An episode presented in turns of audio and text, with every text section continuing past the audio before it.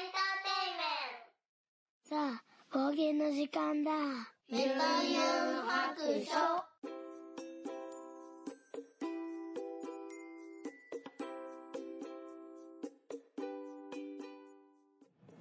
聞いてみそらしいユンユン白書を始めたいと思います、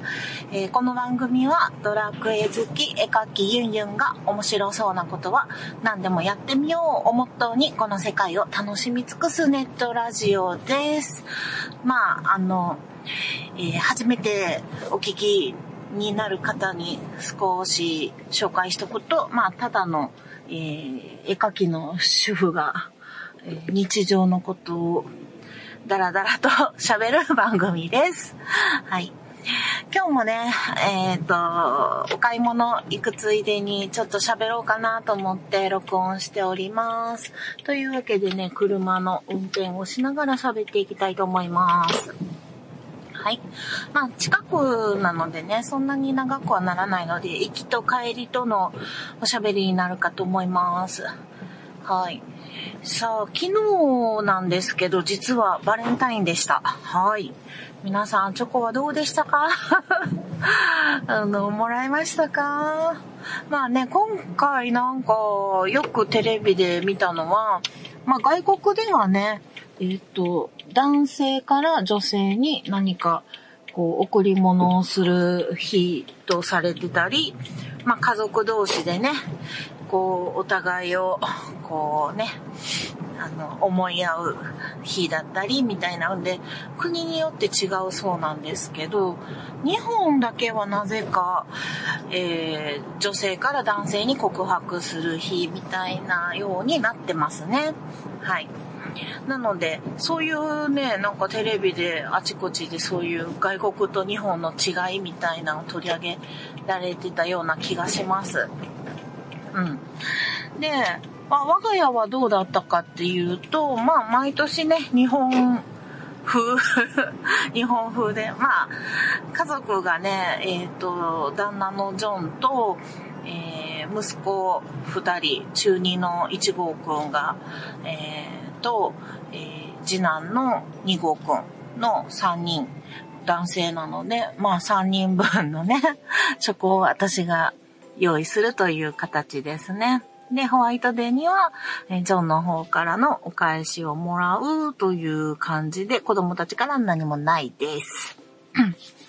なので今年はですね、えっと、この間ちょっとこう美術館、エジプト、古代エジプト展に行った時に、まあ神戸の方に出たので、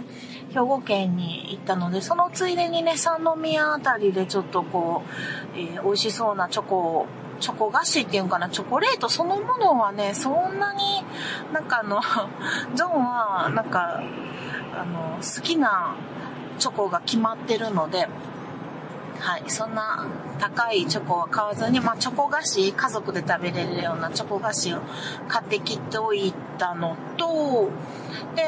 まあもう一つは安いね、にキュッパぐらいの、えっと、ストロベリーチョコ。これがね、なんかジョンがすごい昔から好きなので、まあそれは毎年、えー、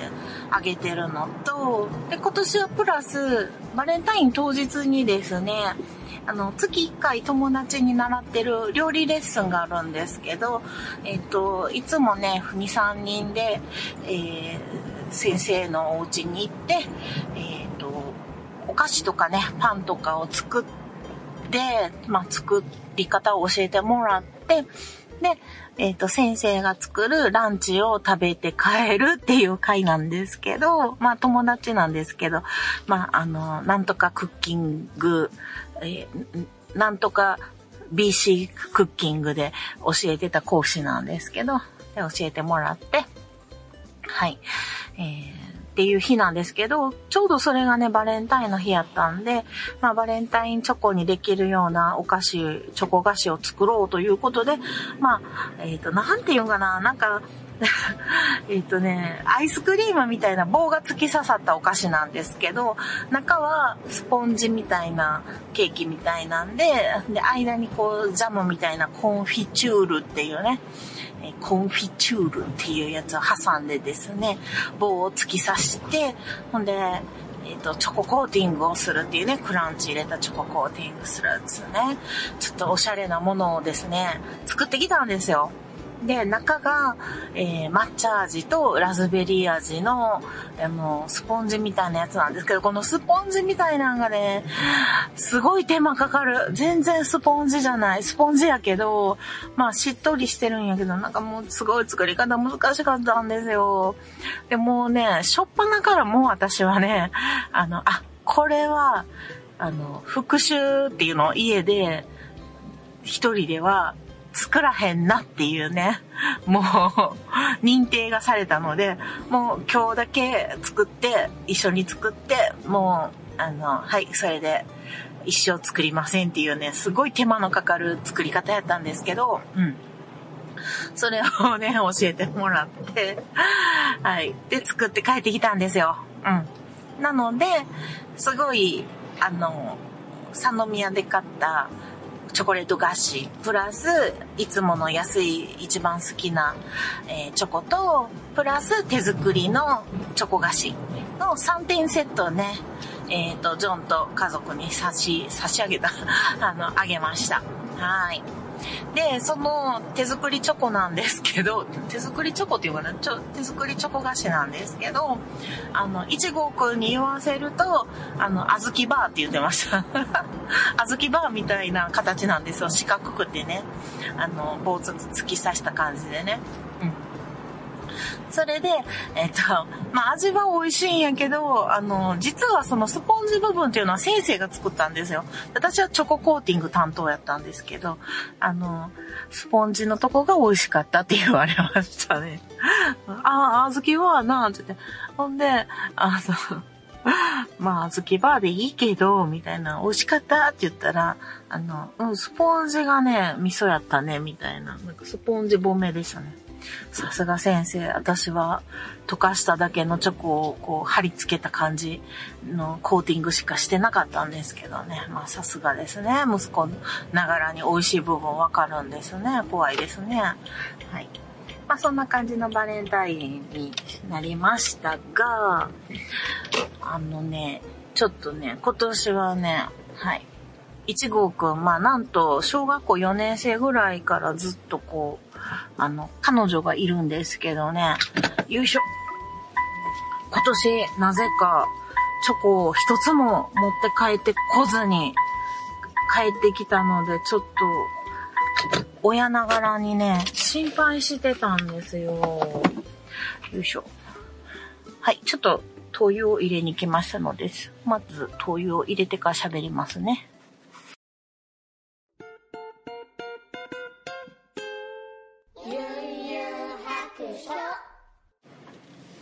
はい、出発。よいしょ。はい、では、帰り道です。よいしょ。灯油も買ったし、買い物もしたし。はい。そして今日はなんかスーパーが激混みでしたね。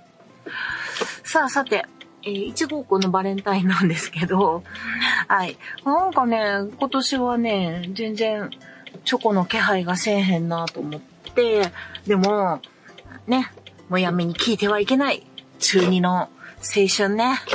あんまりね、掘り葉掘り聞いてはいけないということで、あの、ちょっと様子を伺ってたんですよね。で、まあ、本当はね、そのカバンの中にチョコがあるのかって、あの、ちょっと投資をしたい気分やったんですけども、ぐっとこらえて、はい。様子を伺ってたんですね。で、に号くんは、まあ当然ながら毎年ね、まあそんなバレンタインなんて興味ねえぜ的なね、感じで、うん。それよりも友達の誕生日なので、そのプレゼントを買いに行かなければって言って、なんかスーパーにね、お菓子買いに行って届けに行ったりとかしてましたけど、男友達でね。うん。で、いち号くんは、なんかまあ、おか、様子が普通やし、しかもなんか別に、別段、今日バレンタインやで、みたいな、そわそわ感もなく、うん。で、過ごしてたみたいで、で、なんかちょっとおかしいな、毎年とちゃうなと思って、まさかまた彼女は夜に、あの、門扉のところにね、誕生日の時にこうそっとこうプレゼントを夜に引っ掛けに来てたのでね、うん、またそれかと思ってなんかそーっとね外にモンピーを見に行ったりなんか実はしてたんですけど、なんか私の方がそわそわしてるっていうね、うん、いついつ来んのみたいな、学校じゃなかったのみたいなね、気にしてたんですけど、でも結局まあ何もなくもう夜じゅういちじじゅうにじになってきて、でその時にねまあいちごくんまだあのママっ子なんで、あの私がね寝ようとしたらいつも来るんですけどね。そこで、ちょっとね、もうね、痺れを切らしてしまって、私。はい。あのー、今年のバレンタインは、チョコは、ないんかなみたいなをうね、聞いてしまったんですよね。うん。そしたらもう本当にね、全然余裕で、あの、あれや、今日来てへんでって言ってたんですよ。え、どうしたんって言って、彼女きょ、ね、今日学校休んでんで、つってしばらく休んでるみたいな。え、まさかコ、コロナみたいな思ったんですけど、いや、どうやら、あの、兄弟のね、兄弟がちょっとこう、濃厚接触者になって、あの、あれなんで、えっと、まあ、一緒に休んでおこうみたいな、念のためみたいな感じで、うん、休んでるようなんで、で、その後もうすぐに、こう、期末テストになるので、なんかこう、期末テストの後でねっていう風に言われたそうです。はい。そうなんです。なので、余裕の、あの、バレンタインを過ごしていたわけですね。あ、そうですか、みたいな。ちょっと、それさっきママにも言っといてほしかったな、みたいな。ちょっとそわそわしちゃったな、って思いました。はい。まあね。あの、未だに。まあ、勝手にね、なんかあんまり ライン とかもしてなかったんで、自然消滅かなーと思ってたんですけど、うん。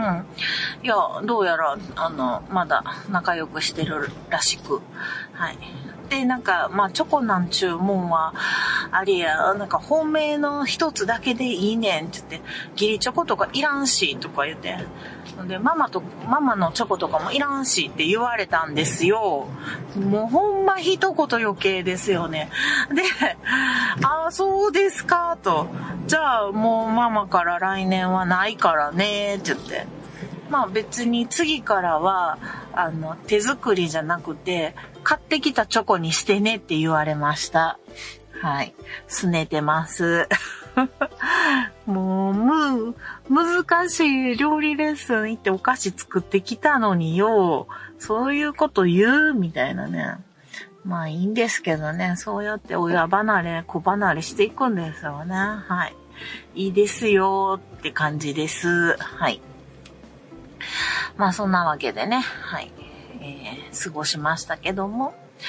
そうね、昨日ね、もう一個お話があって、ツイッターでお話ししたんですけど、昨日その料理レッスン行った帰り、まあさんじゅっぷんぐらい歩いて帰ろうと思って、うん、あの、歩いてたんですね。で、ちょっと行ったところでもう私、あの、歩くときは必ずポッドキャストとかね、あの、音楽、音楽あんま聞かへんか、ポッドキャストかな、を聞くのと、まあドラクエウォークを未だに毎日やってて、うん、それをね、えー、やるために携帯出して、まあ、イヤホンをこう、耳に刺すんですけど、そのね、イヤホンがね、こう、にこ、耳の穴にキュッて入れ込むタイプのやつなんですけど、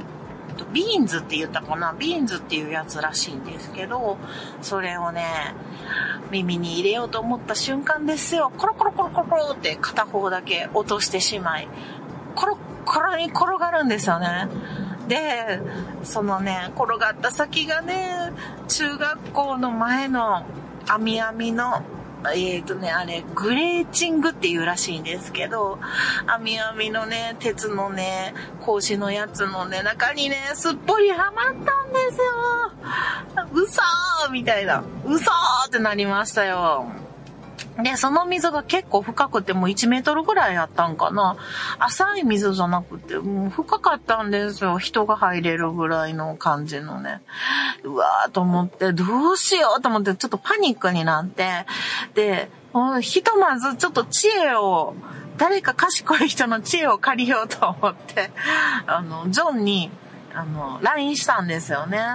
で、ここ、写真撮って、ここに、あの、イヤホン片方落としてしまった、みたいな、どうしよう、どうしたらいいみたいな、したらね、もう全く既読つかずで、で、まだパニックってるんで、とりあえずその近くに、料理レッスンのと、ね、先生の友達の家があるので、友達ん家でなんかこう、あの、掴んで挟むやつみたいなんとか、あの、は、挟んで掴むやつか。間違えた。うん、な、なんていうの？あの、ひ、ひ、火鉢、ひ、火鉢で、炭入れるときに使うやつ。でもあれでは届かへんと思いながらも、なんか、ほうきの柄の先にガムテープとか貼って、こう、あの、貼っつけて、こう持ち上げるとかの、なんかこう、知恵を借りようと思ってね。友達にね、電話したんですよ。うん。どうしたーんって言われて。おー。どうしたーんって言われたら、ここに、あの、金網の網網のとこに、あの、イヤホン落としましたみたいなんで、どうしたらいいみたいな聞いて、まあ向こうもどうしていいかわかんないですよね。で、とりあえずもうその学校の前前やったんで、校門の前やったんで、こう、なんか学校に助け求めていいやろかみたいな、なんかよくわからへん電話をしたんですよ。なんで、まあ、ちょ、もう、とりあえず、言うだけやってみたらみたいな、そんな、入ってって怒られへんやろとか言って言われて、うん、わかったちょっと、電話を切って、で、まあもう、そこでね、ちょっと一回、その、網網を、こう、杖で持ち上げてみたりもしたんですけど、全く動かないんですよ。わ、これはもう絶対上がらへんやつやと思って、でもなんかこう、ほうきとか、ね、先っちょにガムテつけてとか、もう、何しかちょっと道具を借りようかなと思って、あの、その学校に入ったんですよ。で、学校に入って、そしたらね、ラッキーなことに、用務員さんらしき方が、あの、玄関を掃除してたので、あの、ほうきで履いてて、あ、そのほうきみたいな。で、すいませんってお仕事中申し訳ないですって言って、のね、前の網網のとこに、で、あの、イヤホン落としてしまって、とかね、どうし、どうすればみたいな。言ったんですよ。そしたら、なんか用務員さんが、ちょっと待ってや、みたいな。ちょっとこう、掃除だけしちゃうわな、みたいなのして。で、ああ、ここか、ちょっと、うん、ちょっと待っといてな、ちょっと、なんか道具取ってくるわ、って言われて、よいしょ。それで、道具をね、取りに行って、ちょっとごふんぐらい待ったんで、もうその間、そわそわそわそわしてたんですけど、私、その、ついてた方がいいですかって言って、いや、あの、そこで待っといてとか言われて、待ってたら、なんか、こう、かな、なんかの器具を何個か持ってきてくださって、よいしょ。で、その器具をね、使ってね、その網網をね、ガシって、掴んで、持ち上げてくださったんですよ。持ち、持ち上がるんや、みたいな。そう、絶対上がらへんと思ってたんで。で、持ち上げてもらってから、もうその、持ち上げてる間に、はぁ、私が取るんやと思って、はぁってなって、もう慌ててリュック下ろして、ほんで、溝にね、頭突っ込んで、頭から突っ込んで、こう手伸ばして、無事にね、イヤホン取れたんですよ。よかったです。いや、ほんまによかった。もうね、あの、ちょっと一瞬諦めてもう帰ろうかなって、ちょっとに、さん歩歩いていこうしまったんですけど、やっぱり、やっぱりもう、これ以上、イヤホンをなくすことは、ま、あの、あ、しまった。用事を忘れてた。じ、実家に行かなければいけなかった。よいしょ。思って、思い直してですね。えー、またね、よいしょ。あの、戻って学校に助けを求めてね、よかったです。いやー、本当にね、困った時はね、いろんな人に頼るっていうね。今回ジョンはもう全く気づいてなくて何の役にも立ちませんでしたけど、あのやっぱりちょっといろんな人にね、一時停止です、うん、ちょっと助けを求めるっていうのは大事やなって、そしてありがたいなって思った次第であります。はい。もうね、イヤホンに関しては、まあ、このね、ビーンズっていうやつですかね、の、あの、キュッて入れるタイプの、こう、Bluetooth のね、イヤホンが一番こう好きなんですよ。負担がなくて。で、もうそれもほんまにようなくすんですよね。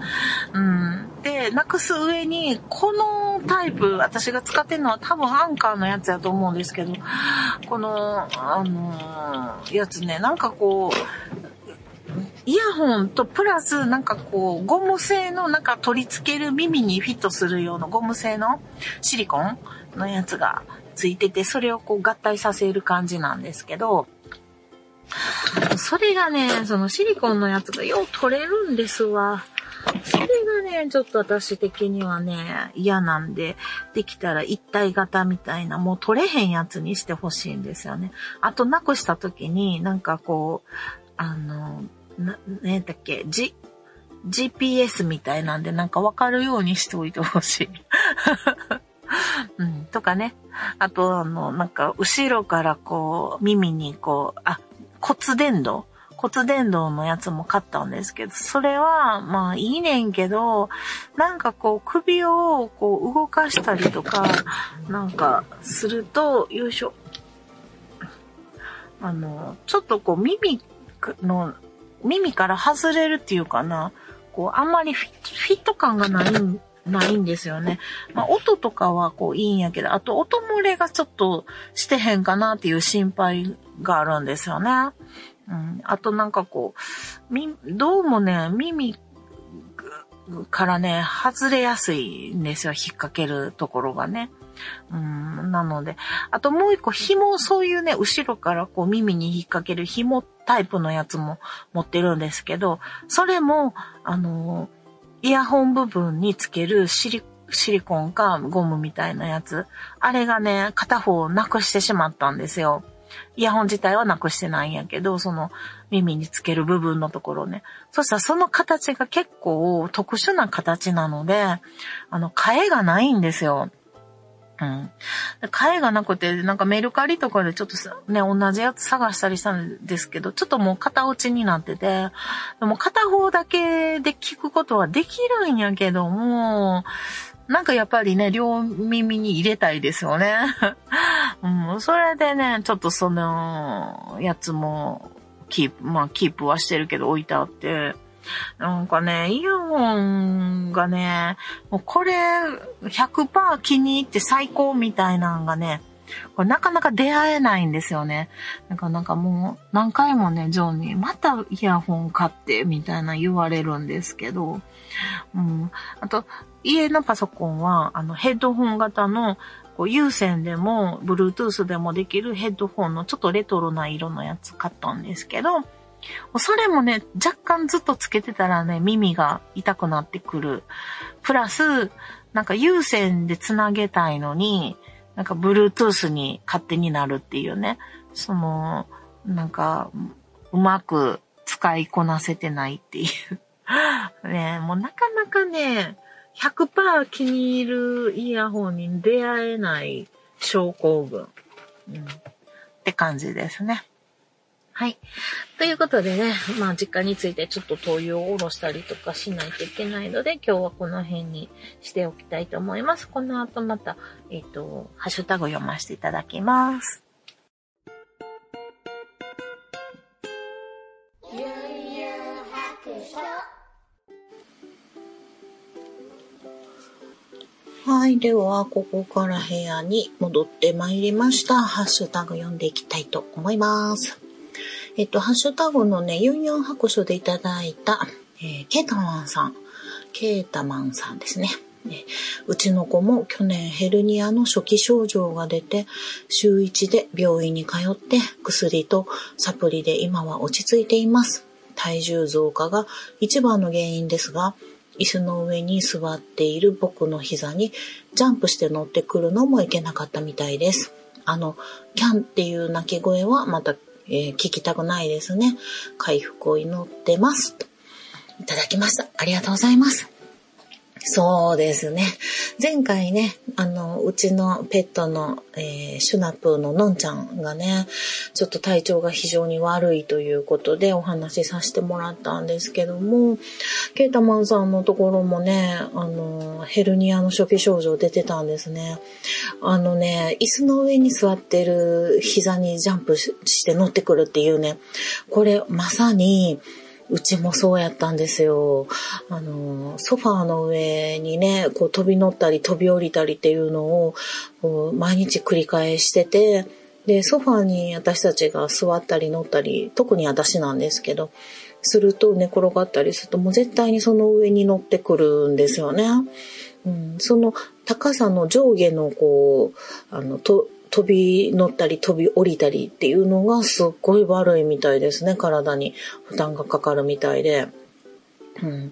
もうね、あの、もう絶対それをやめさそうと思ってソファーを撤去したりとかね、移動させたりとかして、あの、ちょっとこう足下駄みたいなしてソファーをこう高くして飛び乗れへんようにしてみたりとかしたんですけど、なんとかして乗ろうとするんですよね。で、ちょこっとあの以前のお話しした時よりもちょこっとだけ、あの、容体が良くなってきました。はい。もう、あの、付きっきりの、ね、にじゅうよじかん介護みたいなことは、だいぶなくなって、少しね、目を離せるようになってきたんですけど、もう前はね、もう本当に、こう、一歩も歩けへんみたいなぐらいやったんですけど、今は、あの、自分で、こう、外に出て、で、ちょっと段差が少しあるんですけど、それも、最初はね、もうこの低い段はいけんねんけど、次のちょっと高い段は降りれへんみたいなんで、助けてみたいな感じで、私がそーっとこう水平に抱っこして、そーっと下ろして、トイレに行かせるみたいなしてたんですけど、まあ、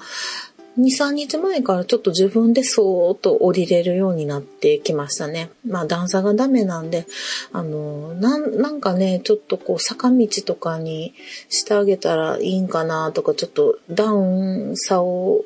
あの、少なくしてあげようかなとか、ちょっと今考え中なんですけど、うん、ちょこっとだけね、回復の兆しが、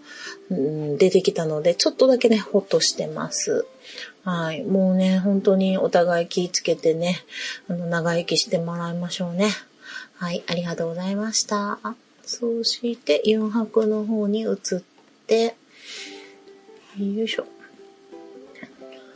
はい。読んでいきたいと思います。アポロさん、えっと、にがつむいかのポッドキャスト拝聴報告ということで、四泊冒険にひゃくななじゅうよっかめ入れていただきました。ありがとうございます。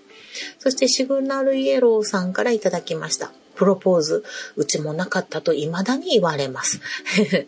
ななねん付き合って結婚してじゅうねん、じゅうねんになりましたが、未だに言われます。男性諸君、ある程度ちゃんとした場所でちゃんと言っとく方がいいです。長年付き合っているんだから察しろとかダメです。うん。形式的にでいいからちゃんと言って言っときましょう。いいから。はい。ありがとうございます。本当その通りですね。なんかあの、まあ、万が一断られる可能性がなきにしもあらずですけども、まあその時はね、まあその時として、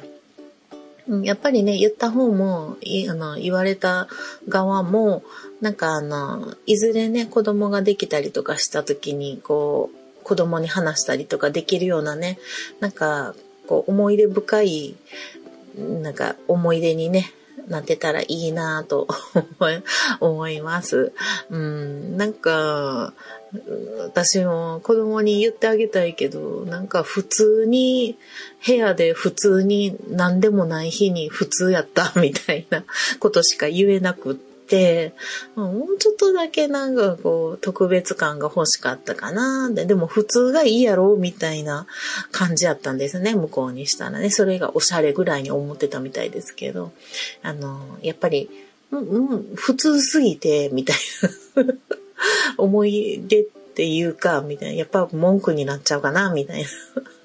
とこがあるのでね。はい。あの、もういいからやっといてください。うん。と思います。はい。ありがとうございます。あ、そして続いてシグナルイエローさんもう一つ。本日のドライブのお供によんはく冒険にひゃくななじゅうよっかめ。なんて素敵にジャパネスク、えー、一緒に聞いていた嫁も読んでたとのこと。ただし漫画版。平安時代の瑠璃ちゃんがなんやかんやする話とか。ドラマにもなったらしい。じゅうねんまえくらいに、えー、続編の漫画が出たらしい。うん、さすがに全くわからない。かっこ汗。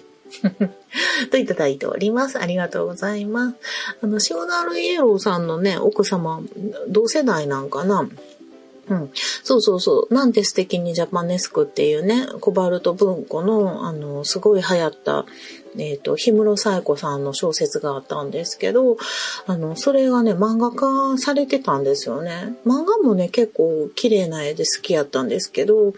私は最初に文庫本の方、コバルト文庫の方を読んでたかな。うん。そうそう、瑠璃ちゃんっていう名前でしたね。もうそれすら忘れてる。もう一回読まないとちょっと話ができひんかもしれへん。ドラマにもなってたんですね。誰が主演やってんやろう。ちょ、ちょっと調べてみ、みましょうか。えっとな、うん、です、でき、なんてすでもう出てきますね。に、ジャパネスク。あ、でも、ちょっとうまくいかんかった。です、でき、ジャパネスクの、よいしょ。えっと、あ、平安時代の宮廷貴族社会を舞台にした少女小説シリーズ、えー、エヌエイチケーエフエム でラジオドラマも制作。えー、ラジオドラマも制作されてるんですね。すごいですね。えー、っと、ドラマが、テレビドラマ。なんと、瑠璃姫は、主人公瑠璃姫は、えー、富田靖子ですね。時代、時代を感じますね。せんきゅうひゃくはちじゅうろくねんじゅうにがつにじゅうしちにちに、えー日本テレビで富田靖子主演でテレビドラマ化されましたと。なんとまあ。で、高明っていうね、えっと、イケメンの、えー、相手役が木村和也。うん。懐かしい。えー、あと中村徹、西川博士。うーん。で、京本政樹、佐藤 B 作、鳥居香織。加藤和子、中井貴恵、中田佳子、伊藤四郎、石坂浩二。はあ、いろんな人が出てますね。はあ、富田靖子さんやったんですね。なるほど。えっと、小説、文庫版も何巻ぐらい出てるんかな。あ、あかんが、もうこの話になってしまう。はい。またね、このなんて素敵にジャパネスクに、とかね、コバルト文庫についてはまた今度喋りたいなと思ってます。はい。ありがとうございました。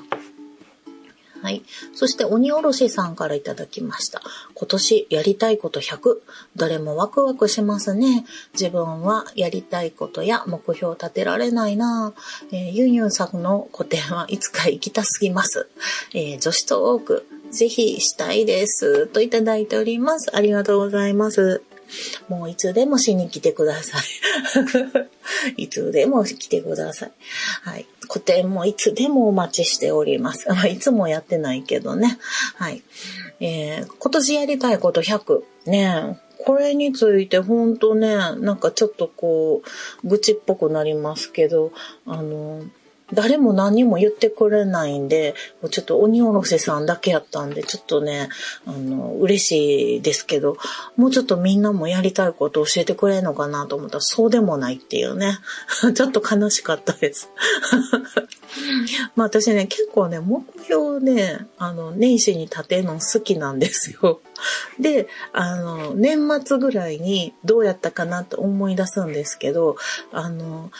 何を目標にしたかが覚えてないっていうね。だから、あんまり立てる意味がないっていう気もしますけど、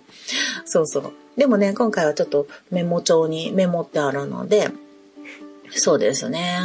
あの、まだよんじゅうにこのままなので、もうにがつ中盤なので、えっと、今月あとじゅっこぐらい出して、うん、ごじゅうにこぐらいにはしたいなと思ってます。はい。まあでも一個一個ね、全部がね、達成できるかって言ったら、まあ達成できないとは思いますけど、うん。まあ、達成できると思って、はい。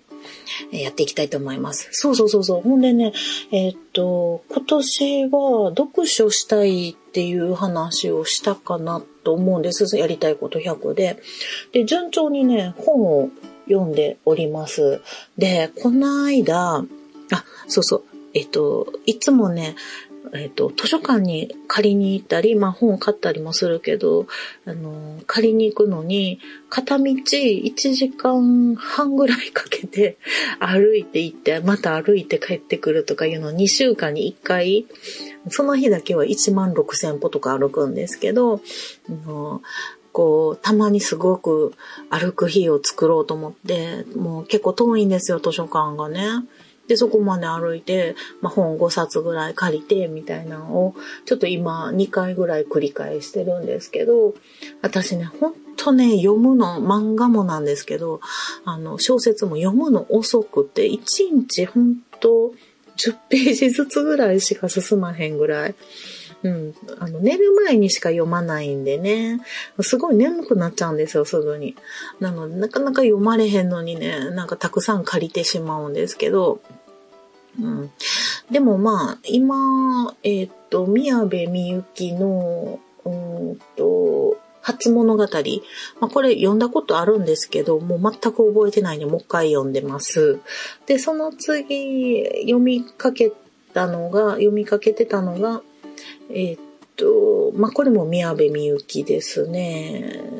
タイトル忘れました。まあ、まだ途中ですね。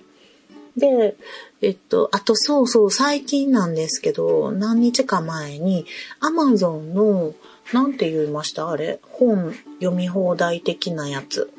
あえっと、アマゾン、えっと、Kindle で読める、えっと、なんて言うんかな読み放題特典的なやつ。きあ、Kindle、ゆアンリミテッド読み放題っていうやつにちょっと入ってみました。うん。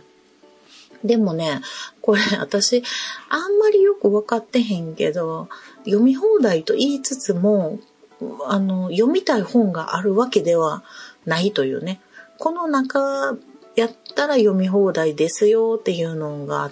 あって、まあ、自分が読みたいやつがあって、ればラッキーやし、なければアンラッキーやしっていうことやと思うんですよね。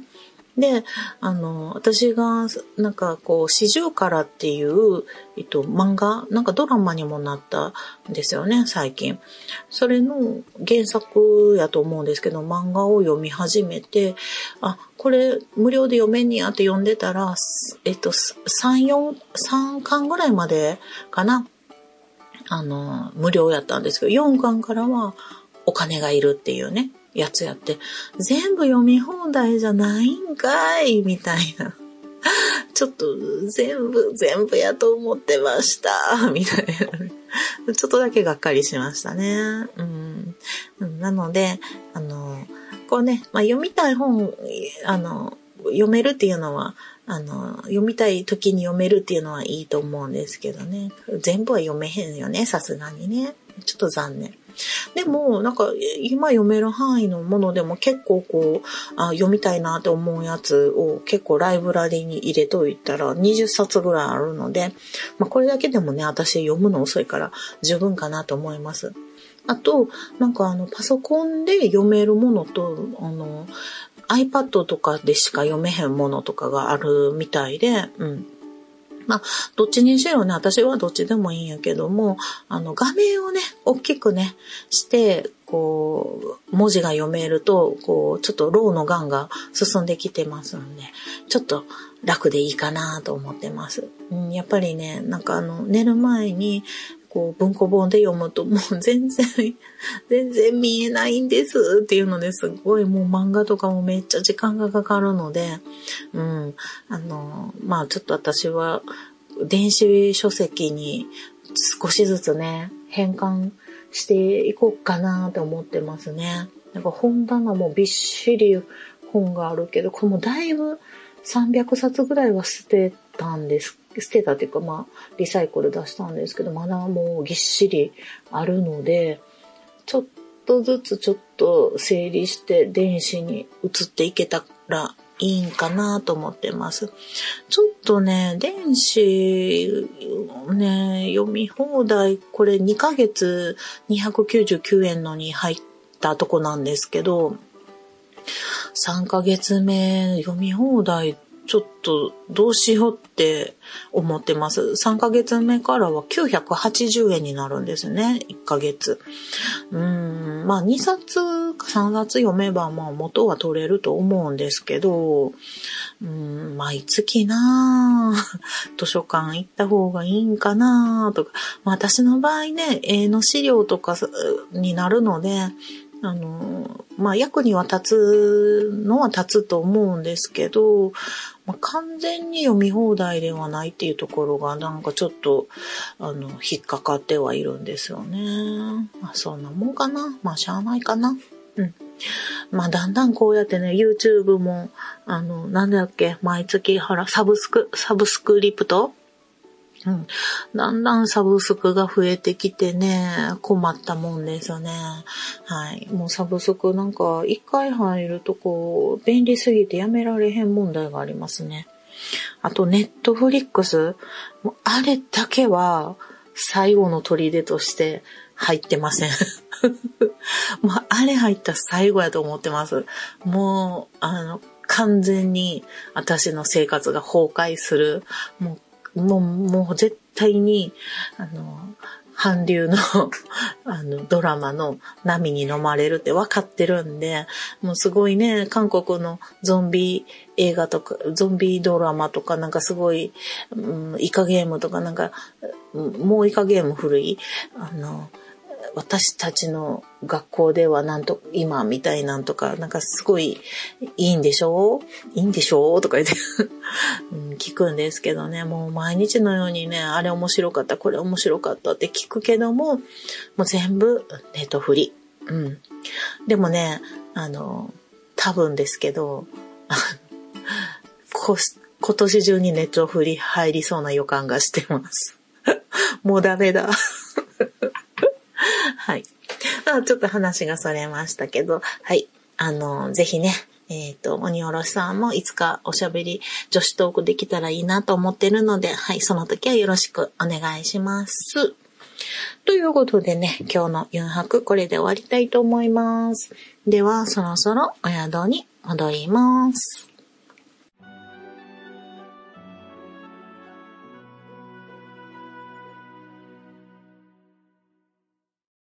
この番組ではお便りを募集しております。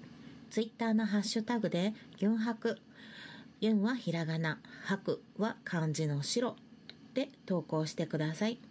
ディーエム でも結構です。番組内で読ませていただくことがありますので、ペンネームを忘れずに書いてください。ユンユン白書のブログの方にツイッターのアカウントやメールのアドレスなどを書いております。ユンユン白書で検索してみてください。